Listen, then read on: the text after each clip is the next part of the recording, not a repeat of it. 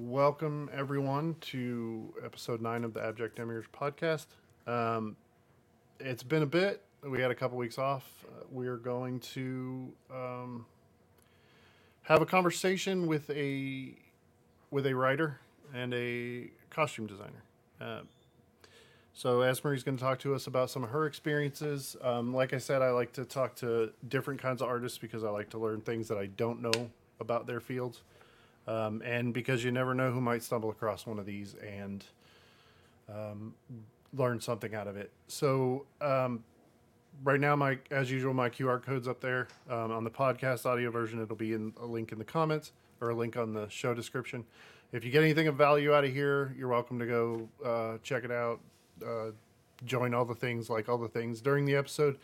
Esmari's website will be up there. Um, I believe she's got links to some other stuff up there too. So, um, you know, we like to support the artists that we're talking to as much as we can.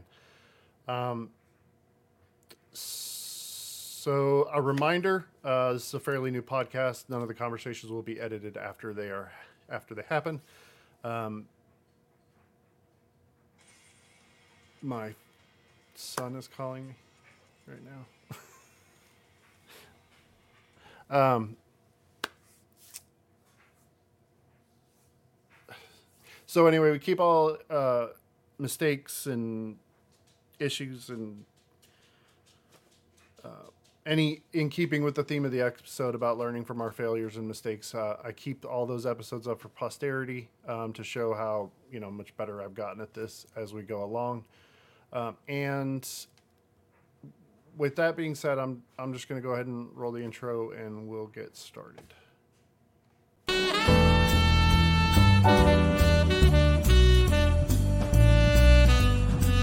Okay.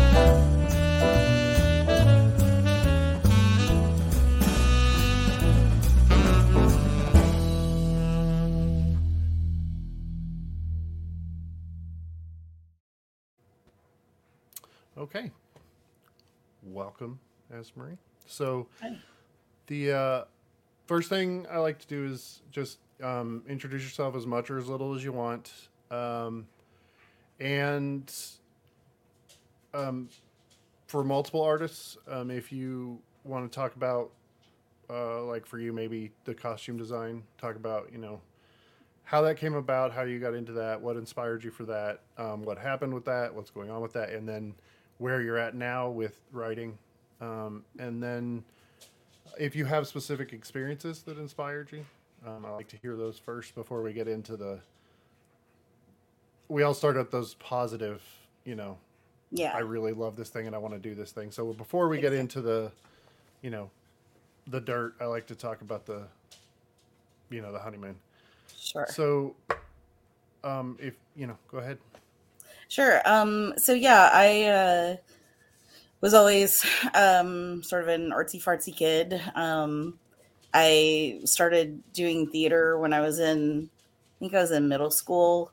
Um, and then, you know, I was like founding member of the drama club in high school and all of that fun stuff. And um, I did everything acting and, you know, just like all those things. Um, and then I realized, um, I think while I was probably still in high school, but then maybe like partially during undergrad, that I um, really preferred being backstage. Um, and can, I figured out that I could sew, which is a thing that um, most people didn't know how to do.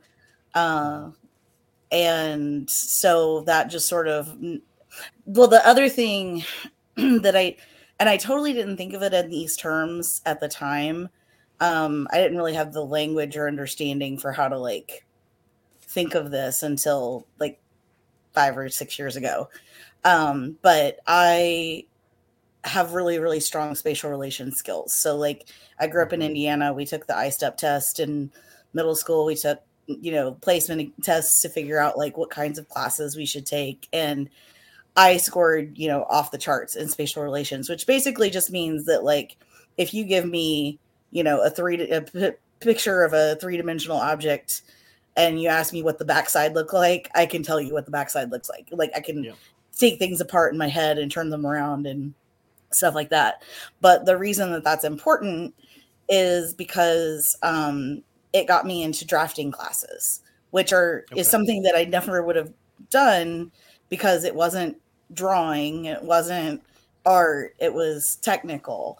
Yeah. Um, but I ended up through the course of my undergrad degree deciding um, you know to be a costume designer and one of the things that costume designers have to understand is how clothes are made. And so a large part of my education and when going on and getting my master of fine arts degree in costume design was learning to be a pattern maker which was drafting. Yeah. and so like all of the stuff that just i was interested in and could sort of naturally do well um sort of it just all played together and meant that i could keep working in theater and doing theater and not necessarily being on stage and acting which is not you know i'm an introvert and Yeah. and i was much much shyer than i'm not as shy now but um i used to be painfully shy and Yeah. so like the whole idea of being on stage was like it was invigorating but also like completely exhausting and stressful um so yeah i was able to contribute as a costume designer and that was really great um i ended up getting my theater degree in undergrad and then i got my master of fine arts degree in costume design. And um i had moved to the east coast um to take a job at the university of delaware. And i hated it. I hated which was weird because like I loved DC, I Yeah. liked New York, everything was cool, but like there was just something about Delaware that I was like, I don't like it here. And Yeah. part of it was probably just that I was isolated and like there wasn't a whole lot to do outside of work.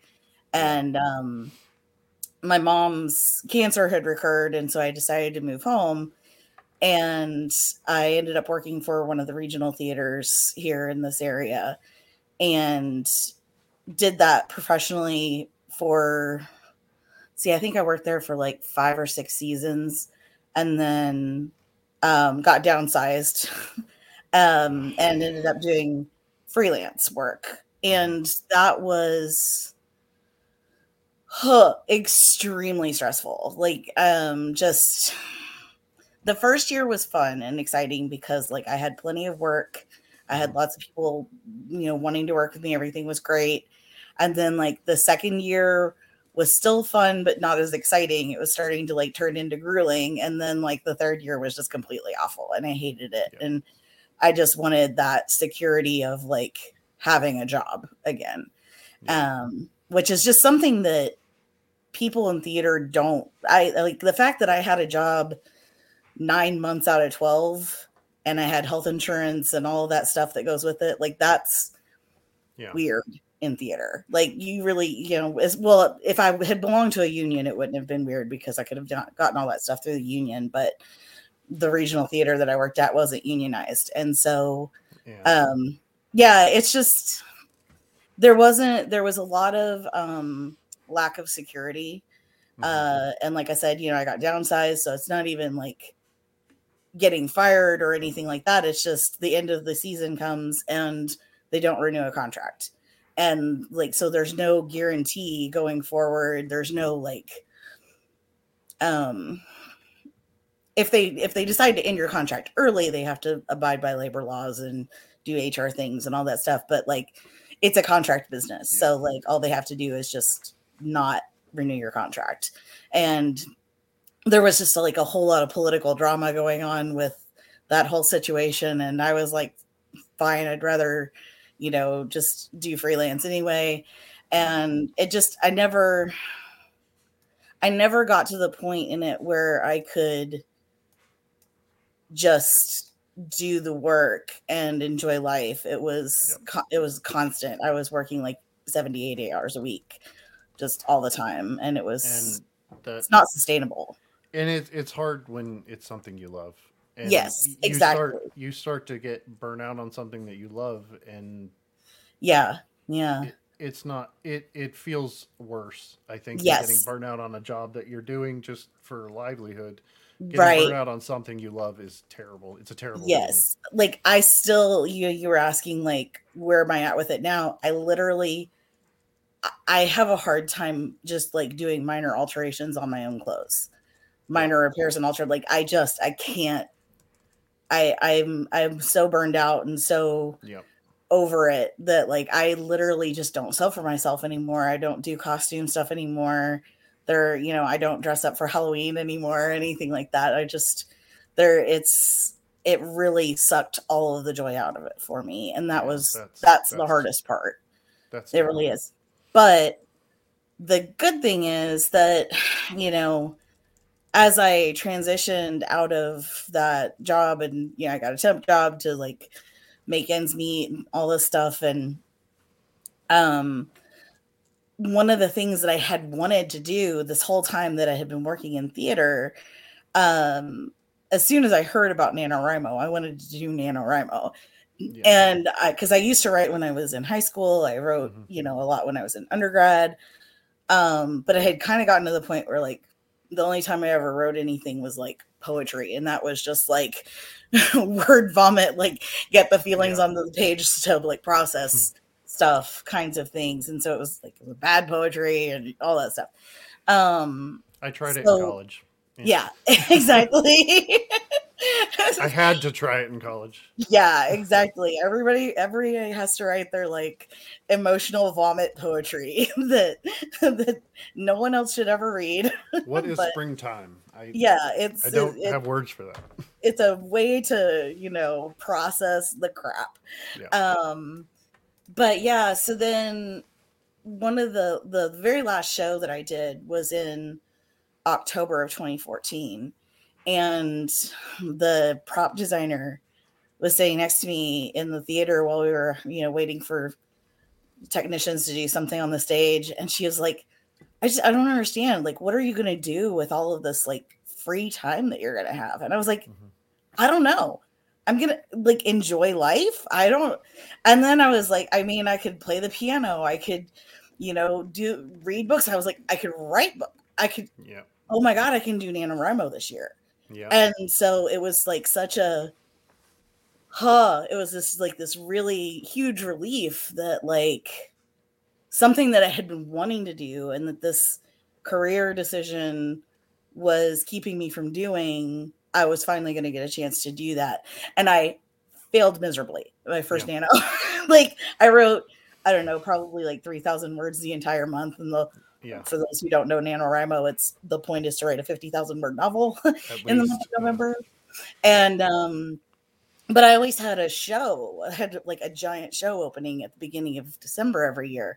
So there was no way I could ever take the time to do that. And Mhm. so that year I did failed miserably but but it got me in the habit of sitting down and trying to write and so you know a few weeks into december i got this like random inspiration and i went home and wrote i think it was like 150,000 words in 2 weeks or something like that like Yeah. I was broke Wow. I was had nothing else to do it was Yeah. winter it was cold as hell outside Yeah. and so i just like i would go to work and i would do my job and then i'd come home and i would write a whole lot and That that is a is a train ride of words right there. That's a lot. yeah exactly and so you know it was all garbage but but it got the it got it primed you know the pump got flowing and and yeah I- so I I think that that's when that's where writers discover themselves Mm. because sometimes it happens early. Like with me, it happened early when I was a little kid. Happened really really early, but I sometimes it happens different places. I think somebody sits down mhm, and they'll say, "I have an idea for a book. I'm going to write a book." They'll sit down, they'll write a book, they'll, and then they'll just go, "This is hard and dumb. I don't like it," or it becomes like something inside of you goes, "I could do this all day, yeah every day," in you know, and it, it becomes just the act of of doing it and having something to say that feels like it is important, even if it's only Yeah. you. And I think that, that that's where that because everybody has a book in them. I think everybody has a book in them. yeah i think so too but not everybody has the right the writer in them. yeah i think that it takes it takes a lot of discipline and it also takes a lot of willingness to take feedback and and like understanding that like being able to look back on those you know ridiculous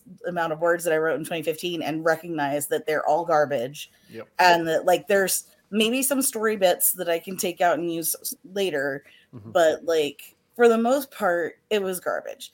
it's a it's a lot of accountability too because you have Yeah. to be able to say this is what I'm willing to do and then you Mhm. also have to be able to to be able to do that. You have to be able to look at something and go all of this is all of this is trash or some Yeah. of this is trash and yeah. and I actually I know a lot of writers that I talk to that hate the revision process. And I absolutely love the revision process Oh because yeah. You know, if if I finish the story, I got the basic bones of the story. The revision process gives me so much more discovery because I have the mm. big things that I really like, the big things that are the main core parts of the story, but I have all this filler that's just there. And Yeah. as the more I go through it and through it, the more I those start turning into things and it's like finding new little stories inside of the big story. And I, I love that because it keeps Yeah. me I try to look at it less like I just need to rewrite stuff. I rewrite when I do it, I I take my previous draft Mm. and I move it and then I do a blank page and I rewrite everything including the stuff that I'm keeping. And Yeah. it takes me forever, but I find new things instead of just copying and pasting stuff that I I, I actually find new things that way. So- Yeah. Well, one of the to that point, one of the things that I realized when I was um you know about halfway through this like writing journey, um I had been writing in third person past tense and Mhm. I came to realize that like what I really liked to read was first person present. And so I like tried writing in first person present and like I really liked it. And Mhm. so like I had to like convert all of this other stuff. And so it was very much like it was almost, you know, basically rewriting it from scratch because like it changes everything That's it totally changes like the inner inner monologue because it's the the character's inner monologue and not a like a narrator and things like that. So yeah, That's But, hard um, too. I I have many times, Mm. you know, get a few drafts into something and go, I think this would be better out of the third person, and then I it's hard. So I just it's I, it's really hard. it- and it's, it is hard to do, and I I commend you for that because I hate it. Well, and I mean it definitely is. It's it's not the easiest way to go about things because like then like when you have a multi point of view book, you have to have like very different voices as the Mhm. narration and everything. So it's been challenging, but I've learned a lot. But um but yeah, I mean I, I think that when I first started writing, it was really hard. Like one of the things that I liked about it, you know, theater is like the most collaborative art that there is. Mhm. And then writing is the least collaborative art Yep. Yep. in, you know, in a lot of ways.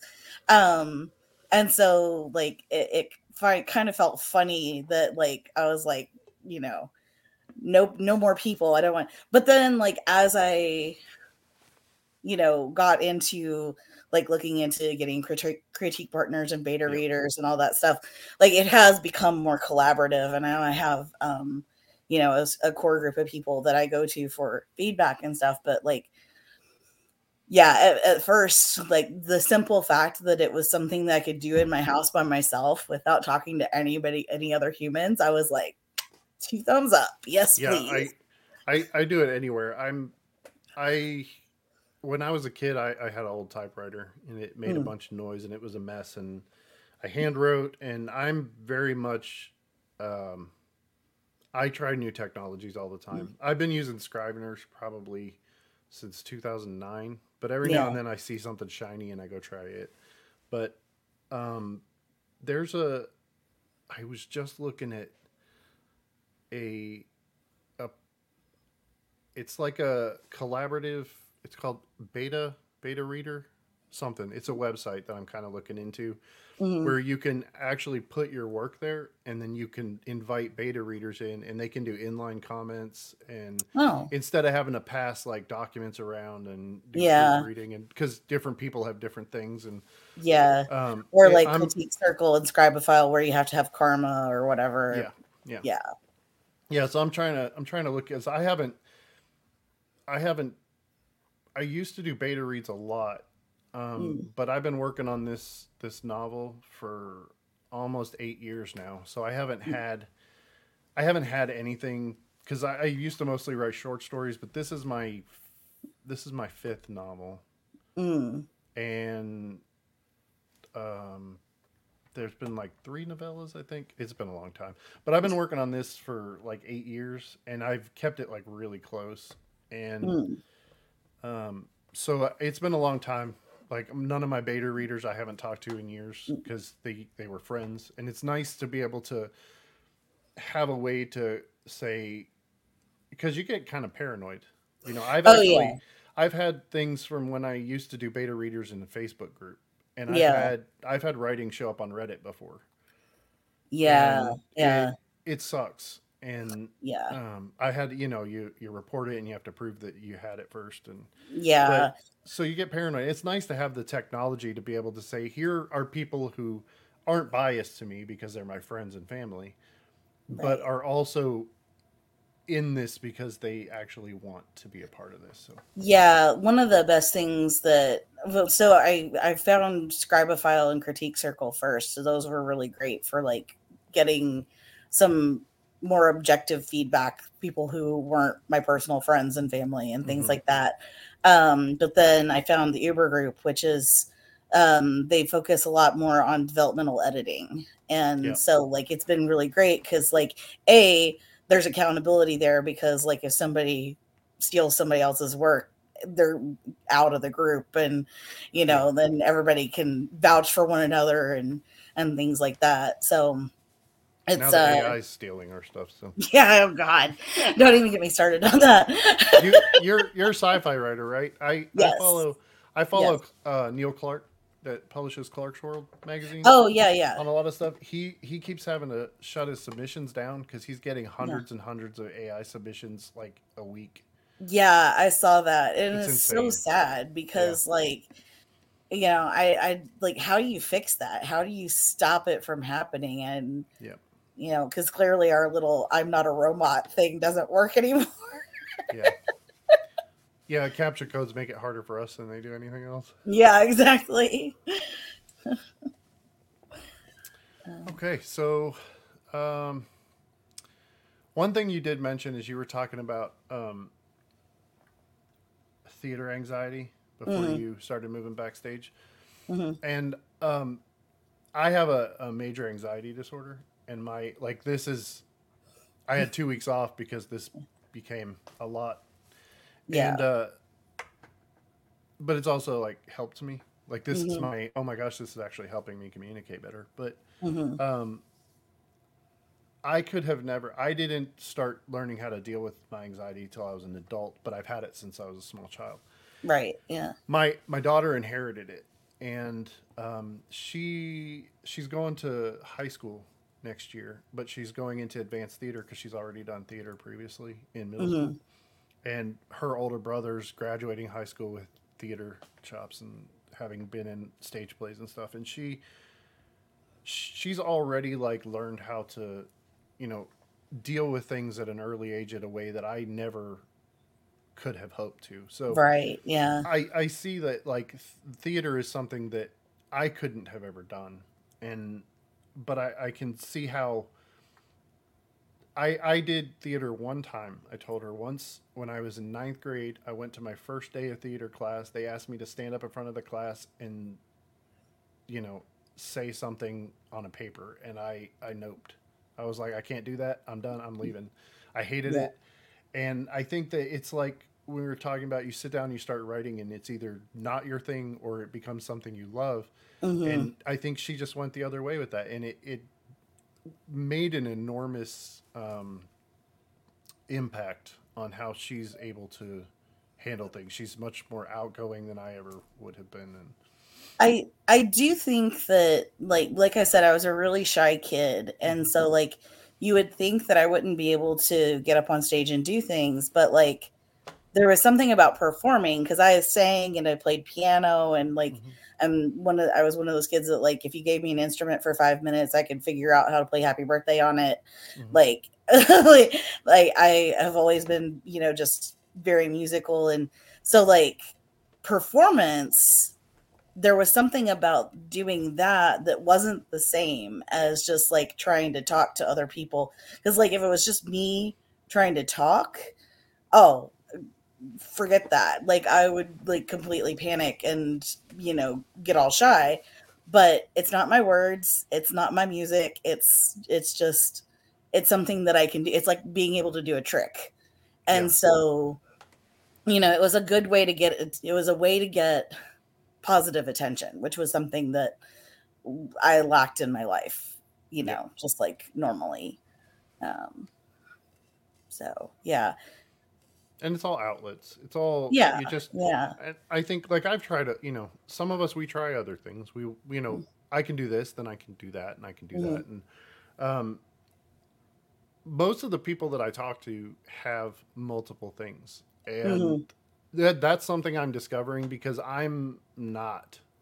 I I've I've been writing since I was a kid. I've always been a writer. I have no musical talent. I have I I've tried painting, you know, I I've tried all these things and it comes down to I thought that was the normal thing. That you know, I was finding people that did a couple things that they Mm. loved and were good at and I'm like you know, this is the rarity, but I'm finding that actually that's not the case. Um, one of I talked to a, a guy who owns a uh, coffee roaster, and they Mhm. do um, they do a bunch. he's got like so many different things that we listed on his thing. The episode title is huge. Um, he's a distiller and a you know musician, all kinds of stuff. And when I'm talking to him, one of the things I like to ask, which we're going to get to in a minute, is if you had, um, if you had no like no worry about money or time or Mm. anything, what's the one thing you would do? And he said none of those things. He said he would bake bread, and I was like, that wasn't even anything that we talked about, and it it, it just it floors me that, um, well, we'll we'll get into that in a little bit, um, because I, I kind of have this. I try to steer this through different uh, Mm. different topics and stuff. So it's yeah um, I had made no, oh NaNoWriMo. Um, Mm. I haven't done it in years uh, because I, I'm usually I usually take it off. I make that my off month, so I don't do because I'm, you know, with full time job and then I'm writing on the off time and then kids. And, you know, there's just so much going on that um, I take November to, you know, duck out and take a break. And but back in the old days when I used to do it, um, in the MySpace days, I remember doing NaNoWriMo because my MySpace had custom code in it to put the NaNoWriMo badge on there. Yeah. And that was a long time ago but i remember um, when i when i first started not pushing myself for that time of the year i would actually i actually like talking to other people who are doing it and coaching and you know you know seeing people's progress and saying keep going keep going. Because i think i think everybody gets sucked into the i have a month to do this thing that i think it helps to have some cheerleaders for stuff like yeah that so I still try to get out there on social media every year and, you know, just kind of support people that are working at it because everybody's ducked down trying to run through it real quick that they forget that other we things all exist need yeah. support. Yeah. yeah So, Yeah. and it, it is hard. And Yeah.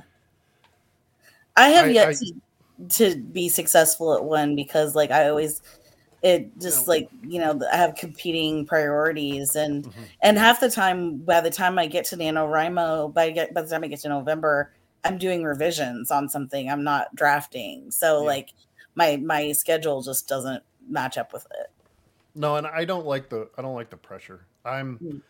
the more, the more I feel like I have to rush, the more, um, I think I I suffer for it because I don't like um I don't like the stress of Yeah. feeling like I don't know. It doesn't feel like a deadline to me. Like deadlines I can handle, but it it feels like it feels like an arbitrary race it, it does. It does. Yeah. And I I recently um you know, we have this new Substack explosion everybody's going to a Substack and they're looking Yeah. for fiction writers because everybody's doing journalism. And it's happened to me three times. It happened to me with uh, WordPress when it was new. Oh, I can subvert the system that I, you know, tr- when a traditional publisher is my dream. So, but WordPress subverts all those systems that are in my way. So I'm going to do that. And then, you know, it becomes this isn't really what I want. It happened again with when the self publishing boom and Yeah. you know, ebooks, and then um, I made it. I have a. This is hosted. The podcast version of this is hosted on Substack because they have a podcast hosting thing. Mhm. So I ended up making a Substack for you know what's to come.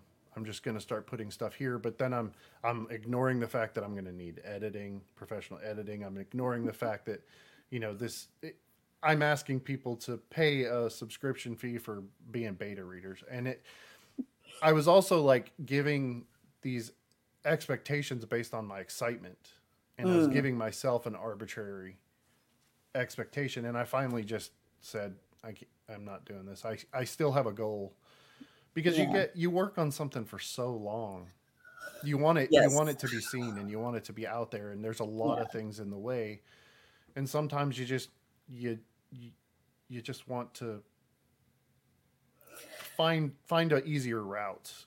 when it's not Yeah. the right route.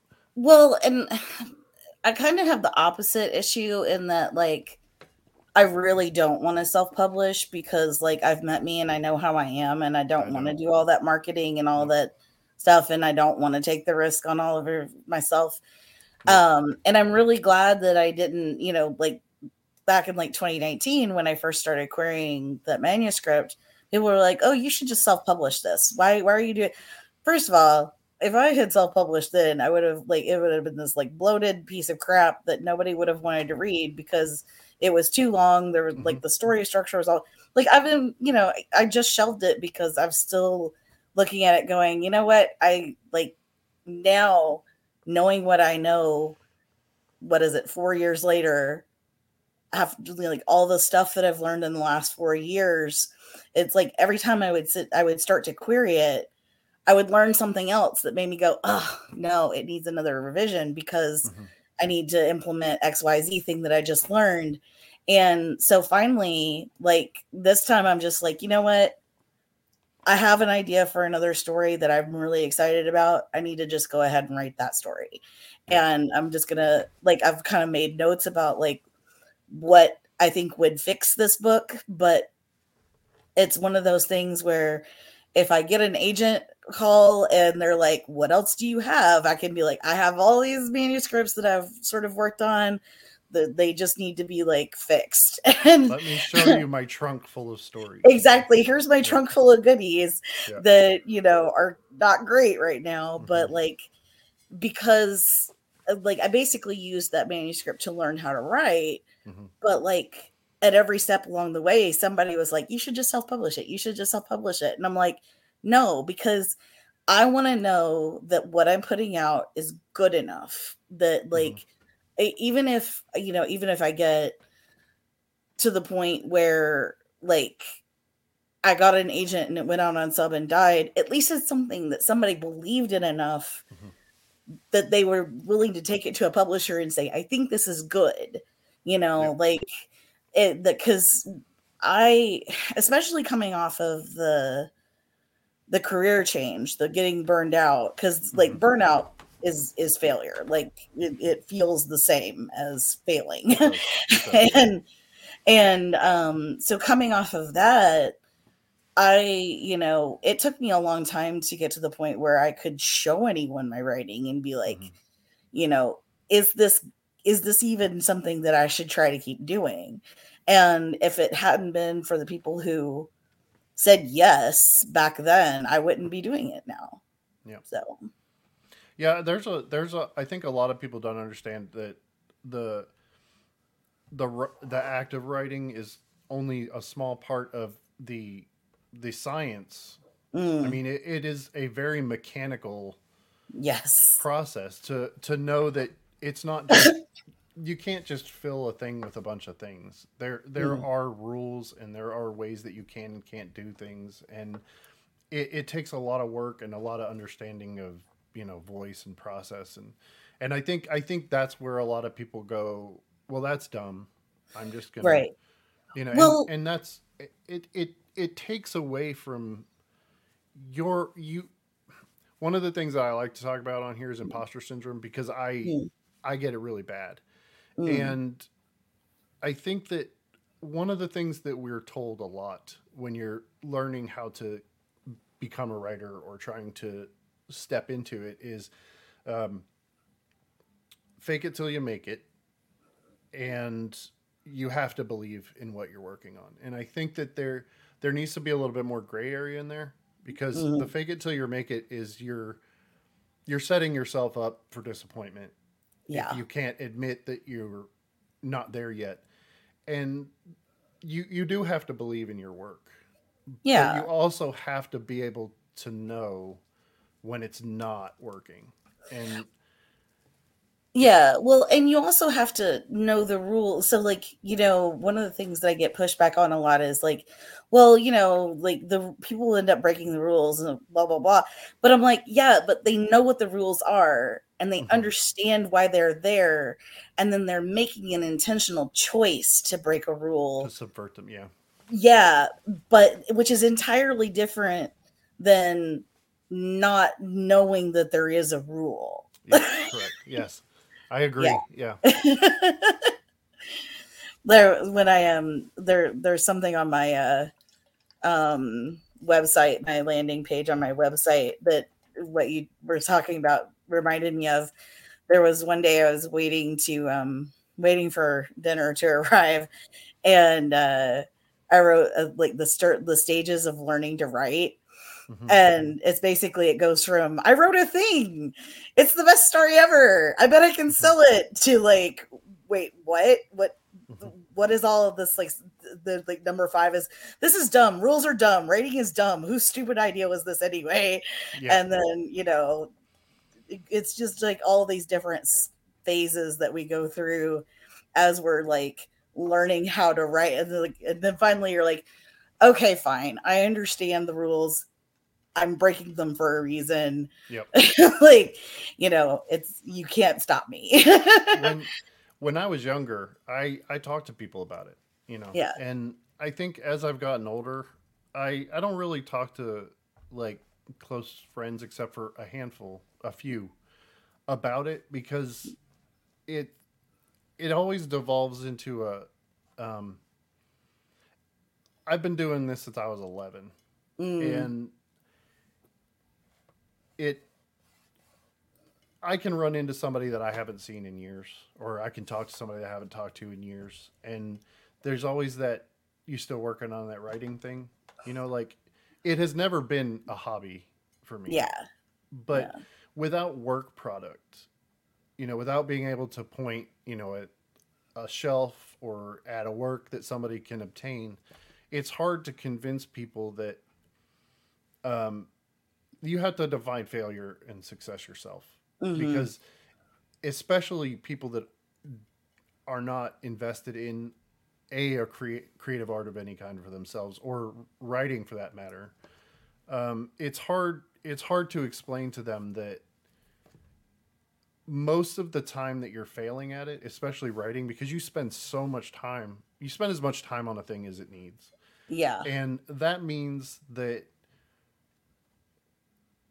most of your time growing and learning and writing is spent failing. hmm That's spent being told no for a long time in order to learn how to get to the yes. yes And I think that a lot of a lot of people don't see that. They just see that, well, why are you still doing this if, you know, cuz I when I turned 40, that was the first year Mm. that I'd been alive more years than I had rejections in my name. And that was exciting, but also depressing. And it's like, why are you still doing this? And yeah it's because I'm going to do it until I get the yes. Otherwise, what have I? What am I? If I yeah what have i been spending all this time honing this for Yeah. and and i will say one of the things that i'm really glad about the Syphil mentor program that was one of the things that i got out of it was that like I am good enough. I am Mhm. I am a good writer. I am, you know, I just have to keep, you know, I'm the my mentor was like, you're about to level up. Like I can sense from like what you've told me and where you're at with everything and the quality of your writing, you're about to level up. And like if she hadn't been able to say that to me, I don't think I would still be doing it because Yep. it's exhausting. It's exhausting Yeah. to, you know, rewrite the same novel over and over again Yeah. too many I'm on. I'm on my fifth draft of Mhm. hundred and what's it was 160,000 Mhm. words. It's 120 now. I'm trying to trim it down, but Yeah. it, yeah. And that's the other thing. Like, I don't think that that is not an understood concept from a lot of people on the Mhm. outside. Like, the amount of time you spend making something this big and then having to whittle it down to half the size into something that you're still proud of like you you can get halfway through that process and quit like i've quit i've Mhm. quit on novels because i've had to move on i've had to Yeah. i've had to be able to say well the three years i've spent on this are haven't been spent well enough to make this worthy so i have to move on to something else and Yeah. Yeah. And that's, yeah.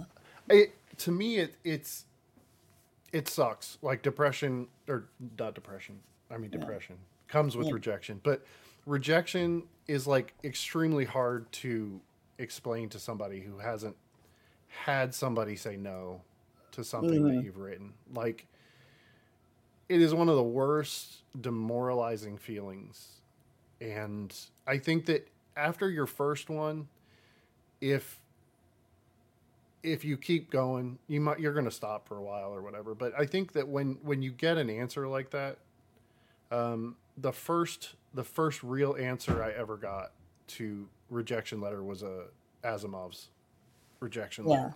And it hurt because i went i went top tier first first submission top tier you know years and years ago. And hmm Yeah. And, and it, it is, it, it hurt.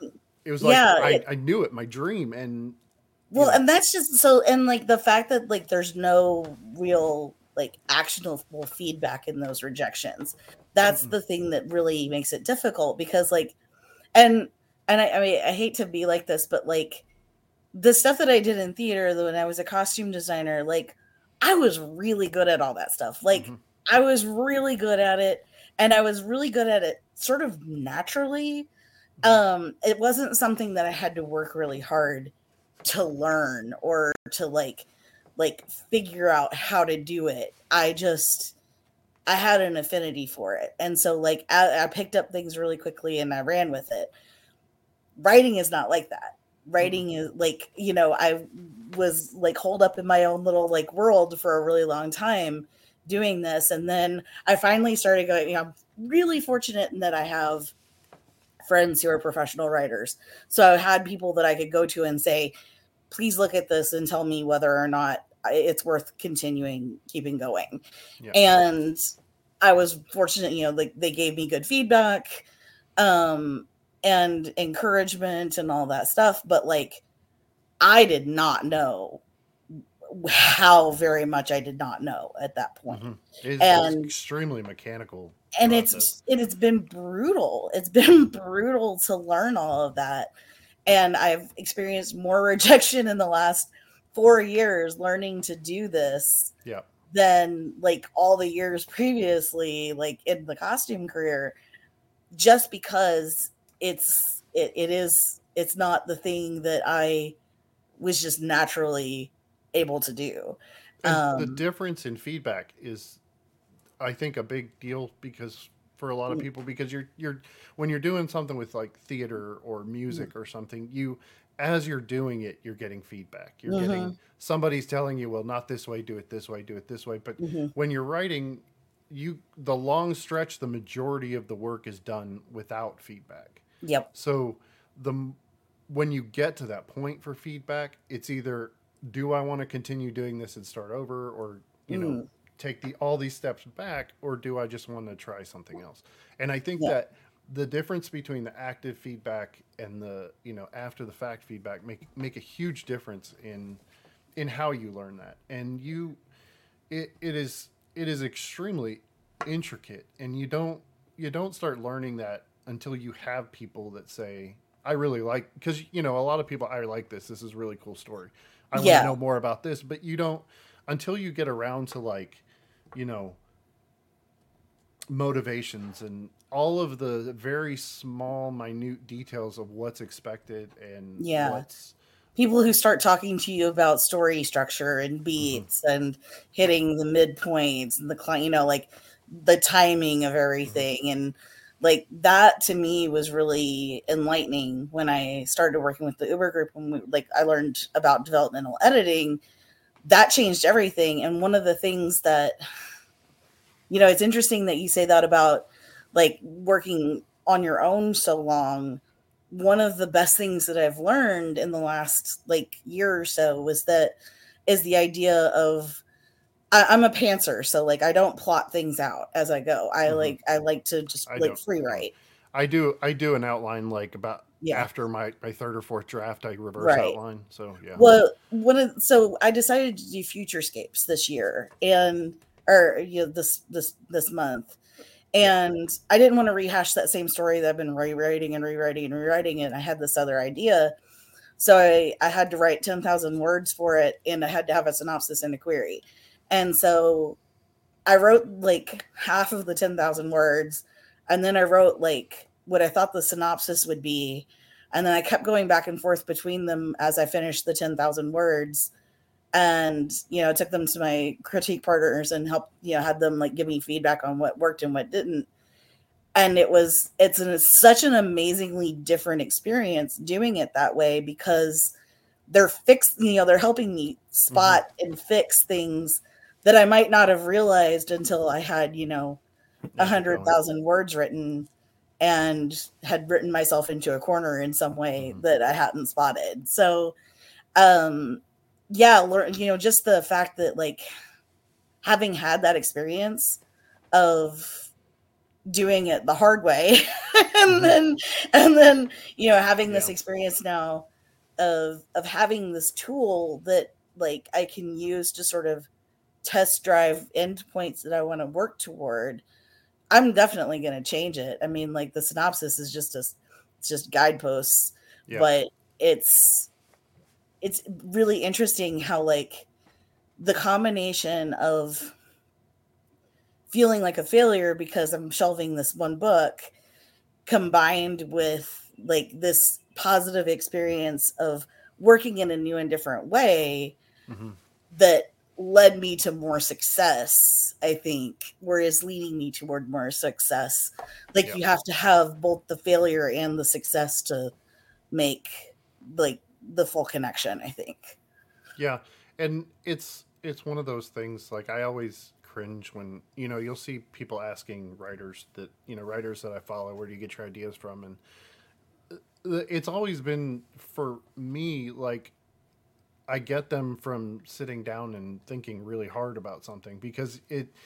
I've never just had something come to me. Like I take a, I I write a lot about neurodivergency, Mhm. um, and I, I take things that I know, and then I, I I don't I have to come up with a concept with an idea, and it's it's a lot of work. Like it's not like I've ever been sitting there going, oh I, I have this idea for this thing, I'm going to write it and then be done with it. And yeah because logic in writing doesn't work that way. You have to have logic, you have to have rules, and yeah and I think the rewrite process and the the I like closing those those logic holes. A lot of people get really have a really hard time. I don't want to change this because I like the way it works, but it doesn't work. right right I I really enjoy finding ways to close those holes and ways to fix those things and and to me the the the idea part is the hard part and Mhm. my first draft is always like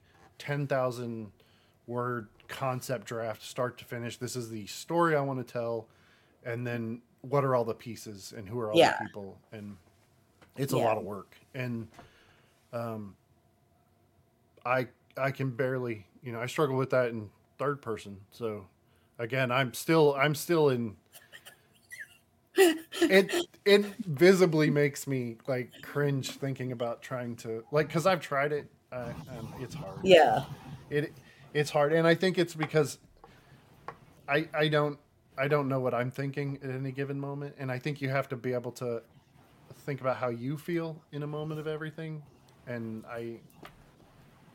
It's Yeah, I- I- terrifying to me.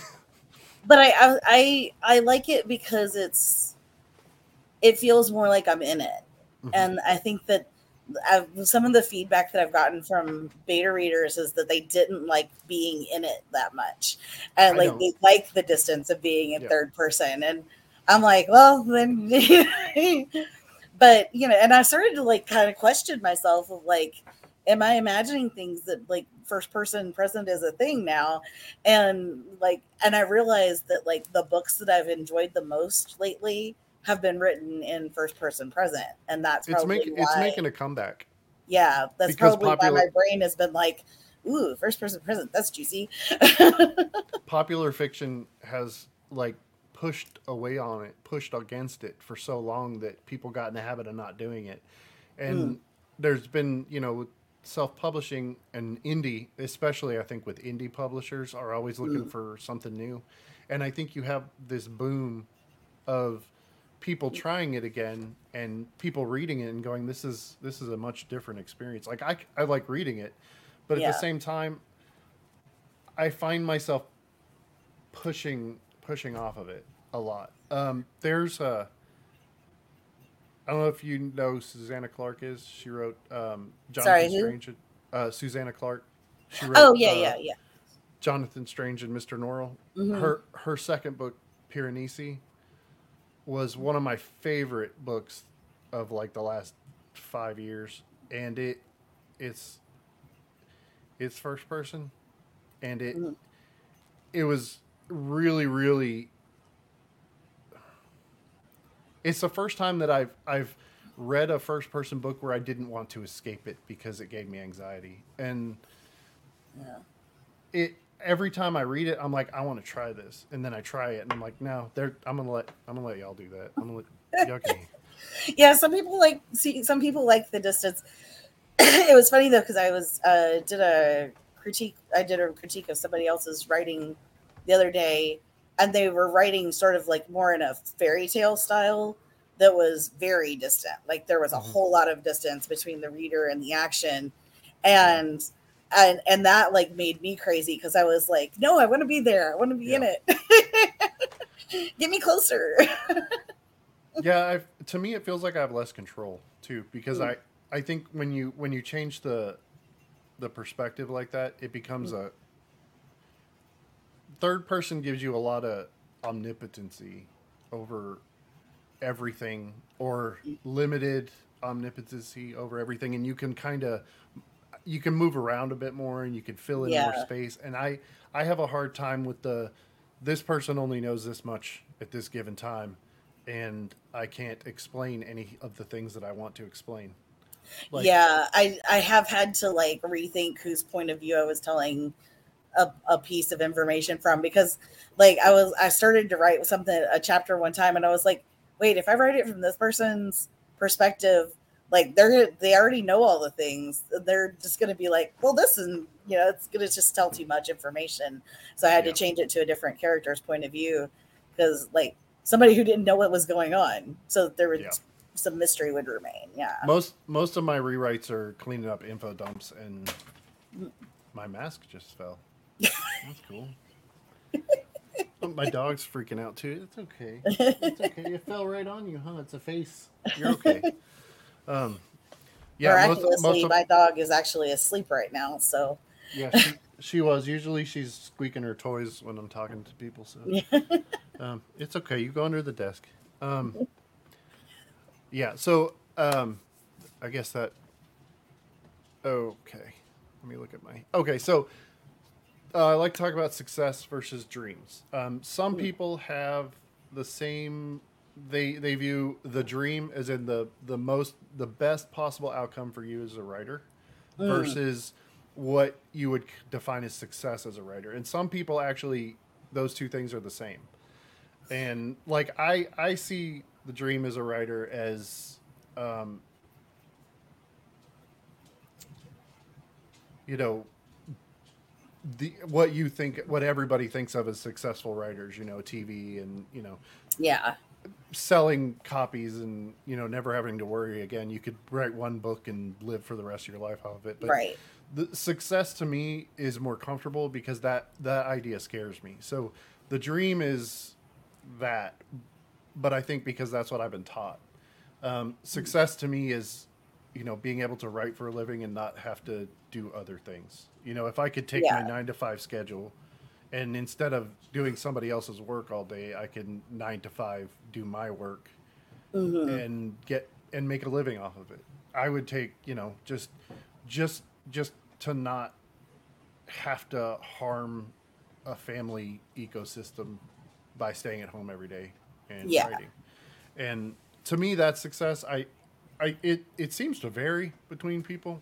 hmm And I, I think that as artists we're so entrenched in our own idea of what we're looking for, what we want, that we don't often see what other people want. So I like to get other people's idea of what they define as the dream and the success, and if they're the same or how are they different, if not. Yeah. So for me, like the dream would be Neil Gaiman. I mean, like Yeah, being able to like go and produce and do all the things and be the showrunner because like I'm a control freak on top of Yeah. everything else and and I actually have a costume you know, and theater background so yeah, I actually kind of know what I'm talking about when it comes to like things in, in a way that a lot of writers don't.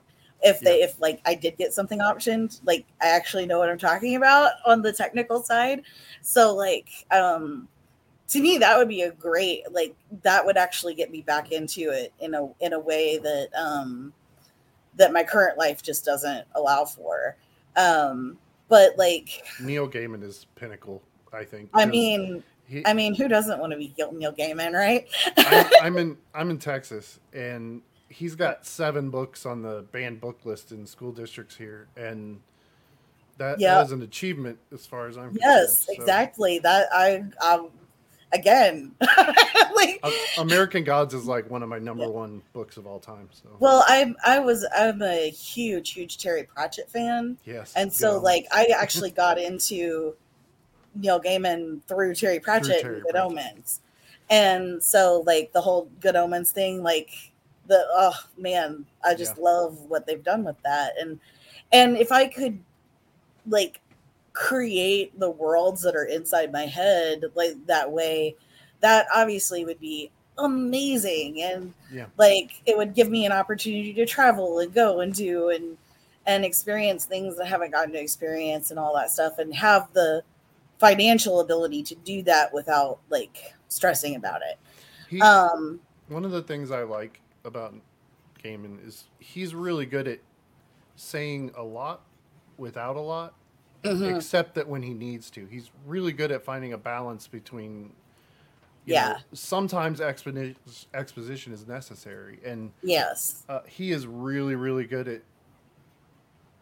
I don't balancing that. Like Yeah. a lot of times he'll he'll he'll say very little but get a lot across, and Yeah. it, it's It a was- hard thing to learn. It's funny though because like I'm I'm much more of a fan of um like British style writing that's Mhm. more complex and flowery. Yep. Whereas he's actually more American in the way that he writes and like the Mhm. short sentences and more concise. So it's it's a really interesting combo. But Yeah, uh, as, one of as my- far as Oh, sorry. oh I I was, just say, oh, sorry. One of my one of my criticisms that I get a lot is I'm I'm actually uh, when in college I studied classic literature and mythology and oral storytelling, uh, pre-written Yeah. language, and so I I prefer you know the more complex ways of doing things. Mhm. But when you write genre fiction, they're you like this isn't this isn't Yeah. this isn't how you write in genre fiction, Yeah. and it drives me crazy because Yeah. um, I just I read uh, Rebecca uh, Mm. a while back, and it is just what that it. It's not even about the story for most of that Mm. book. It's just about how crazy these this sentence structures are, Yeah. how beautiful these words are, and that's that's great to me. Like Shirley Jackson is one of my favorite all time writers, and but in there, you know, they have that. You can't, you can't do that. Yeah, they had that space, luxury. Well, and like one of my, my friend, one of my friends is a as a professional writer, and when I gave her my things, my first thing to look at way back, like one of the things she did was highlight a bunch of my long sentences. She was like, "There are fifty words in this sentence," and I was like, "Yeah." um, I had a But- professor with a purple highlighter that Yeah. would highlight purple language in the purple Yes. highlighter.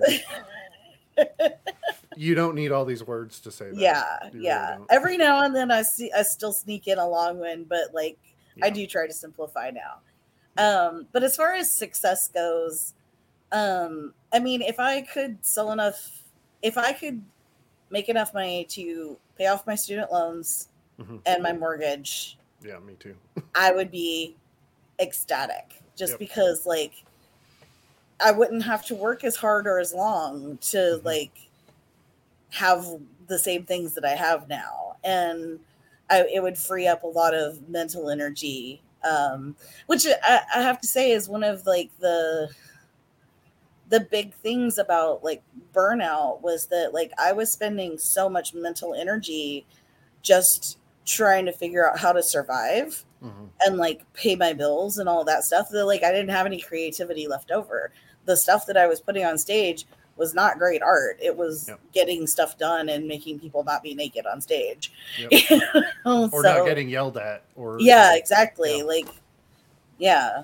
So Yeah, it it one of the things that always strikes me is I always think of, you know, if I could get this finished and, you know, get querying and, you know, then I could, you know, make a living if I could make a living. That's always where I go Mhm. while I'm working. But the one thing that I always notice is every time I walk in a bookstore, the only thing I can think about is how great it would be to just see my name on something on a shelf. It doesn't have to be Oh, out yeah. front. Just just seeing that it's there and knowing that it's there. yes. I think to me that is comfort. That's comforting. That would make me Mhm. happy. And yeah. I I I feel like we get I get caught up in the I'm writing right now. This is my goal. This is what I want. But really to me that would be I would consider that a success. If I could go through, you know, traditional publishing process, make it all Mhm. the way through all those hurdles and hoops and then have that as an outcome. Yeah. Yeah. Go to the local bookstore and see my book on a shelf. That would That'd be that I, do I can me. guarantee I would cry. I, I would I definitely absolutely would. Yep. Guaranteed tears. Um, so imposter syndrome. yes. This this is more uh, conversation I have for me. Um, I like to find out how other people deal with it because I I get it and I Mhm. just write it out till it's done until the itch to write overwhelms me. Um, I don't I don't have an out for that. I and I, it especially starts affecting me the closer I get, the more positive I feel about what I'm working on, and the closer Mm. I get to finishing it. Or like say I I get you know a few drafts in through a certain part of this thing, and I'm feeling like I might have the thing that I Mm. want it to be. Then it start it starts creeping up on me. You know, it to me my imposter syndrome is self sabotaging. Yeah. So I, I, don't know. I Not everybody gets it either. yeah, no, I I think that I think that I don't have imposter syndrome as much as I I have moments where it just feels like it's not that my writing isn't good or that it's not good enough it's that the publishing industry is so fucked up Hmm. that like it may be more trouble than it's worth Uh, yeah. like I, I have that thought more than i have like i'm not good enough yeah, that, um that gets me too because you know that's when the the Substacks and the WordPress Yeah. self publishing creep up on me is because I I'm getting older and I don't want to spend the time on right well obstacles. and but that's also sort of what i keep telling myself is that like if I get this manuscript to the point where I can query it and I don't get any hits, if I don't get any bites, nothing happens with it, I can always self publish it.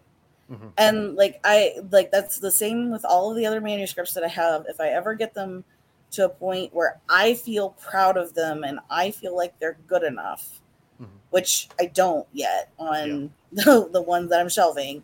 Yeah.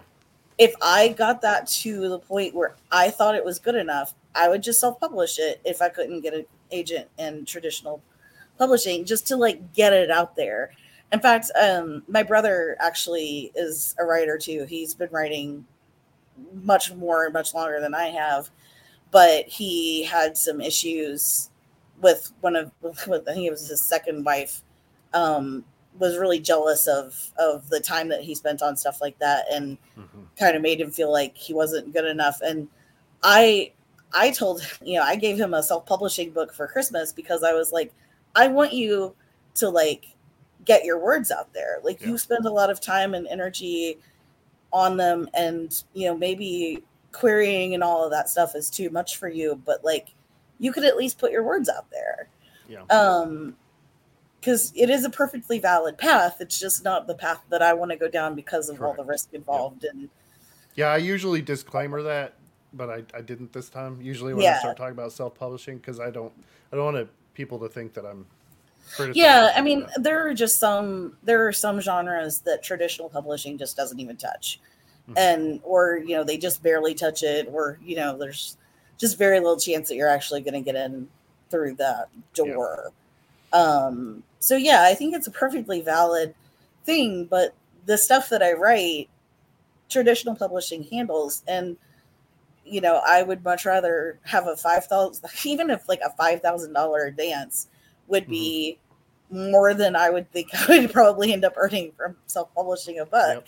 just because I don't want to have to do all the freaking marketing and yeah, stuff yeah. that goes with it. so that to me would be success in in some ways. It's just you know getting it out there. Um, if all else fails, you know. Yeah. So still, still, you would consider that successful if if yeah. people are. To me, I think that you can have a story mm. done, mm. but it's not a story until somebody experiences it. Yeah. Like to me, and I think that I have a bunch of stuff that sits there. Like I have a trunk full of stories, and mm. I every now and then I go back and you know start planning them into you know a novella, into a novel, or re, you know rewriting yeah. stuff, and um, it sucks to have so much stuff behind you, but the stuff that's behind you helps you with the stuff in front of you. We learn from yeah. I, I wouldn't be able to do what I do now if I hadn't gone through all that learning experience. Mm-hmm. It's like people who who get jealous of old boyfriends and girlfriends, and I just like that doesn't make any sense to me because like if it wasn't for those people, the person that you're dating wouldn't be the person that they are. So like, yep. thank them. Yep. yeah, people people learned. They learned from yeah previous experience, what they do and do not want as a as a writer, as a reader, as a yep. partner. Yep. Yep. Um. So. Uh, I I had this question initially. This this question I usually was asking. Um, what is it that you wish people had talked more about when you were trying to get into this? But it kind of morphed into a less, I guess, cliche question. So, as as artists, we get we get a lot of unwarranted feedback. We get a lot of people who are always trying to tell you what you should do with your thing, and um, so I kind of came up with this different way of asking this question. So, if if you had to risk coming off as an asshole to somebody to give them unwarranted, uh, you know they don't want advice. Mm.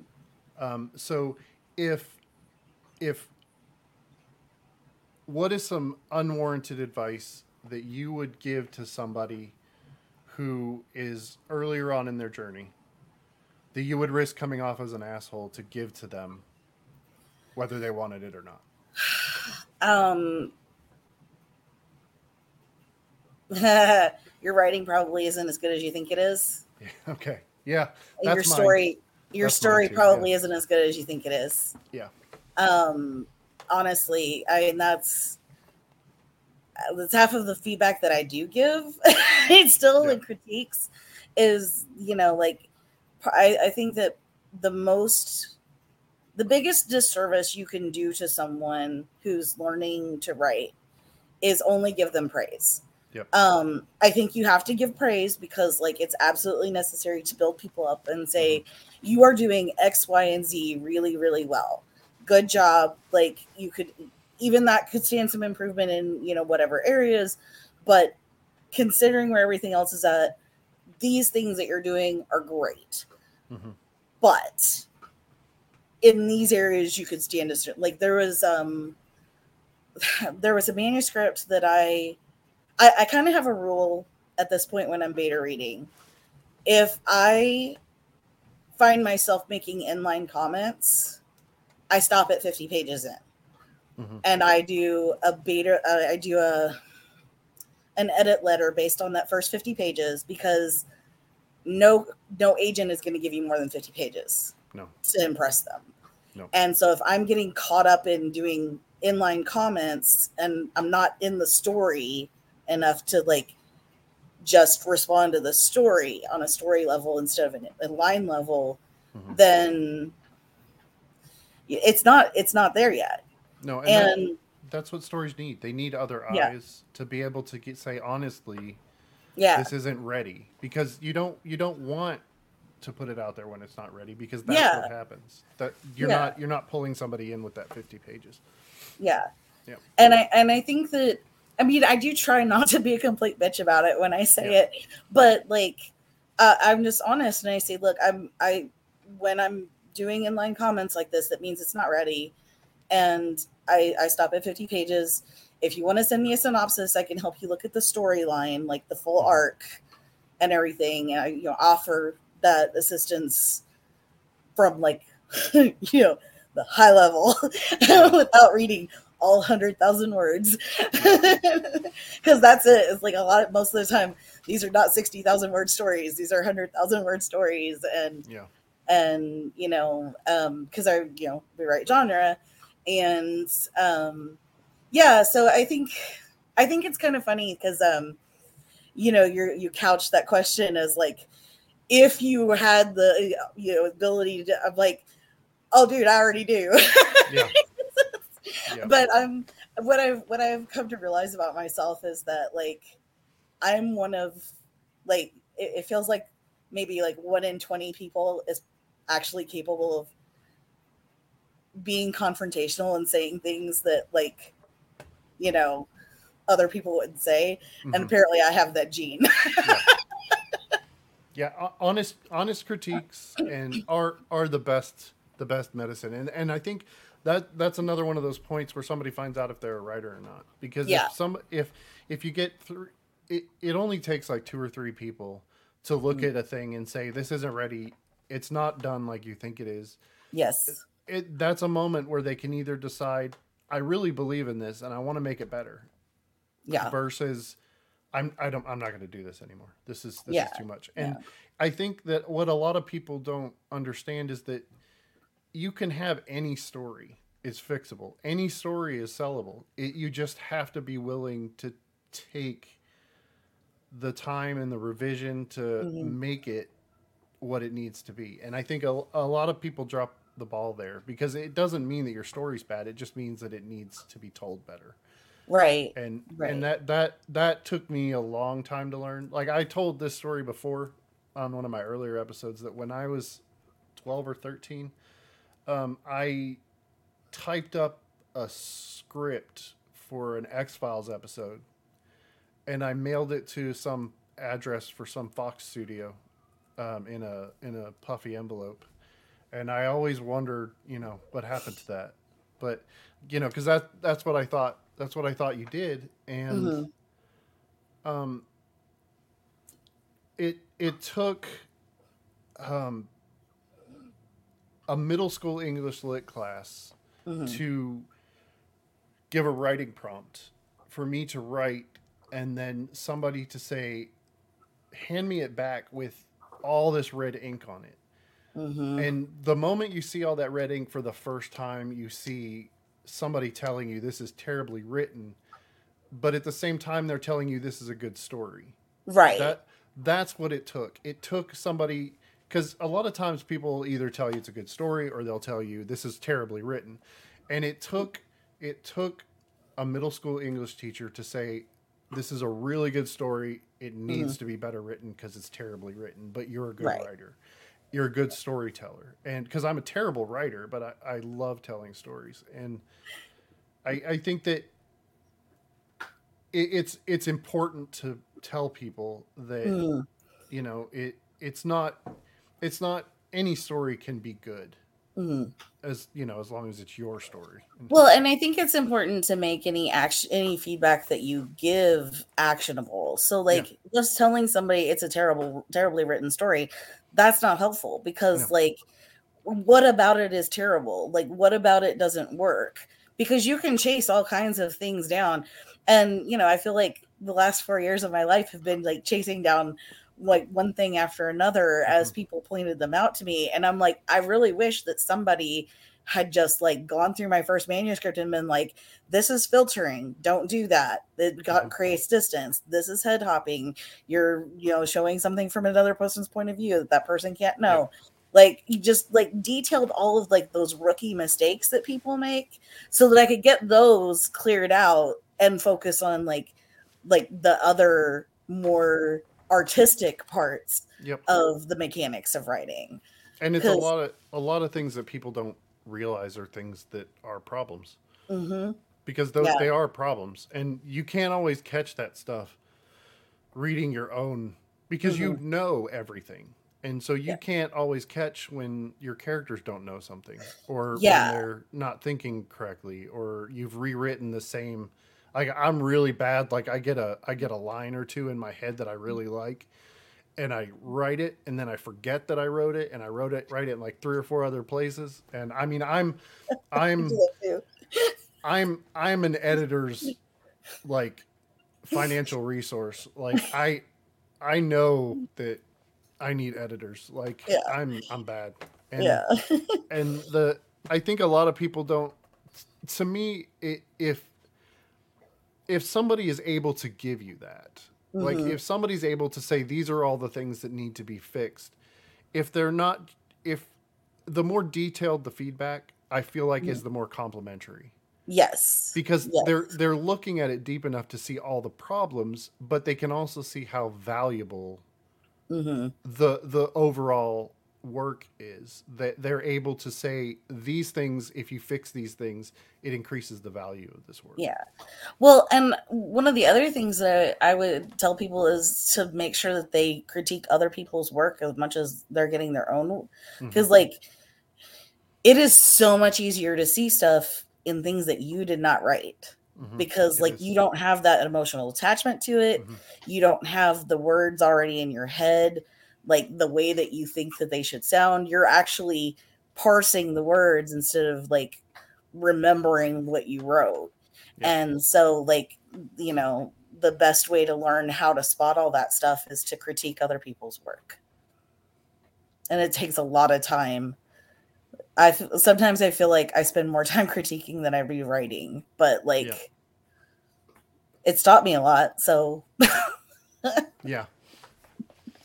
So, um, if I think this is probably my longest, um, it's kind of cool. This kind of just these are as I do these more and more, I'm learning how to make them more conversational instead of just you know Yeah. because I I hear more about other people's stories and stuff, and I'm Yeah. I I started this um, as a uh, actually as a, a form of therapy. Um, and it actually grew into something that I hated initially um, because it was like a homework assignment. You know, can Yeah. you be on the internet? Can you talk to strangers? And um, it turned out to be something because I'm talking to you know like-minded individuals. Like one of the things that I I keep looking for is I want to talk to like a dancer, like a classic ballerina dancer or something, because I I want to know all the things. Like I want to know like the the amount of criticism that probably goes into a art form like that has got to be insane. And I I Mhm. really like I keep trying to reach out to you know I have a wish list of people that I reach out to periodically to see if they'll talk to me, but Mm. I actually end up enjoying just talking to just people who are doing art because Yeah. it can be anybody. You know, you can go to the grocery store and there's there's somebody who is a musician who's just Mhm. working and they're trying to find room for it. And I I think it's a better conversation to say you know, out of the five people that you follow on social media that are living off their art, there's hundreds and hundreds who are trying to make inroads in there. And Mhm. there's in industries, industries, publishers, and you know, there's industries that are missing out on people's voices because in the in the internet age, they're closing off to protect themselves from risk. Yeah and it, it's one of the things that I, I think I understand publishers, you know, staying in safe spaces where they they know their writers and they know their publishers and closing it off to protect themselves from risk. But at the same time that they're losing the the potential discoveries that come along with that risk. Right. Um, so the if you had to pick one moment of it doesn't have to be like failure that ended something. More like one one moment that felt the worst. Like felt like the biggest failure you've ever had. Mm. but ended up being a blessing. Ended up being down the road in hindsight to be a much better situation than you thought Oh, uh, hands down, getting laid off from my last main theater job. Yep. Um, because I had had been thinking about going full time freelance, and was planning on doing at least one more season, um, as a, a full time employee to like save up money and stuff, and you know build up more um, freelance clientele. Uh but i ended up getting laid off instead and it just pushed me to like go ahead and go for full-time freelance.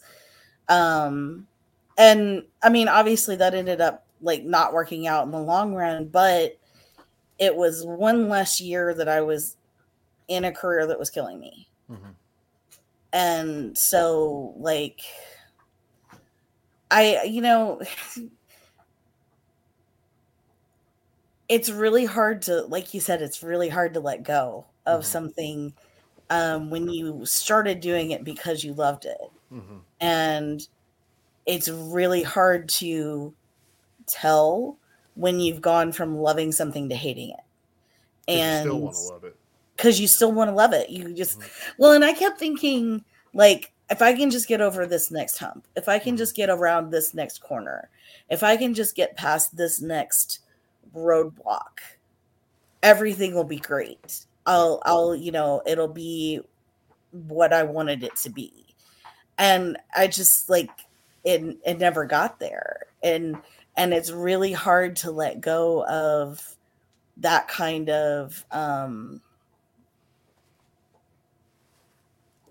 ugh, Yeah. something that you worked so hard for, you know, and put so much investment It- investment, it's time investment. and energy, and you know the choices that you make along the way. In the things you that know, you sacrifice we we things you- sacrifice a lot for our art a lot of yes, yeah, like- made a lot of sacrifices, and and you know, and and the thing about working in the arts is that um the pay is such shit that it's Mhm. really hard. Like you end up um with a lot of sunk cost Mhm. and not a lot of um ability to uh climb out of whatever hole you're in you know Yep. um so like you end up in a lot of debt yes and um and no way to pay off that debt because you're making jack shit yeah and and there i mean there's people who are published authors that Mm. work regular full time jobs or have secondary jobs that they work because they, exactly. Yeah. they can't they can't make a living and that that's something that i've i've had to over the last couple years have to plan for an you know is my success dependent on can i live off of this or is my success dependent on i did a thing and people are reading it because Yeah. i might not be able to live off of it but mm. i can still do it and people care about it so At this point, I feel like it's gonna like if I make any money off of it, it'll be a supplement to my retirement. Yeah. like yeah pay off all these things and maybe Yeah. i'll be able to work less so that i can do this more because i won't have as many bills yeah exactly. Exactly. okay so i'm we're almost at an hour and a half so i'm gonna go ahead and uh, do my little Mhm. outro thing and then uh, i'll come back to you here in a, a minute All right. two, okay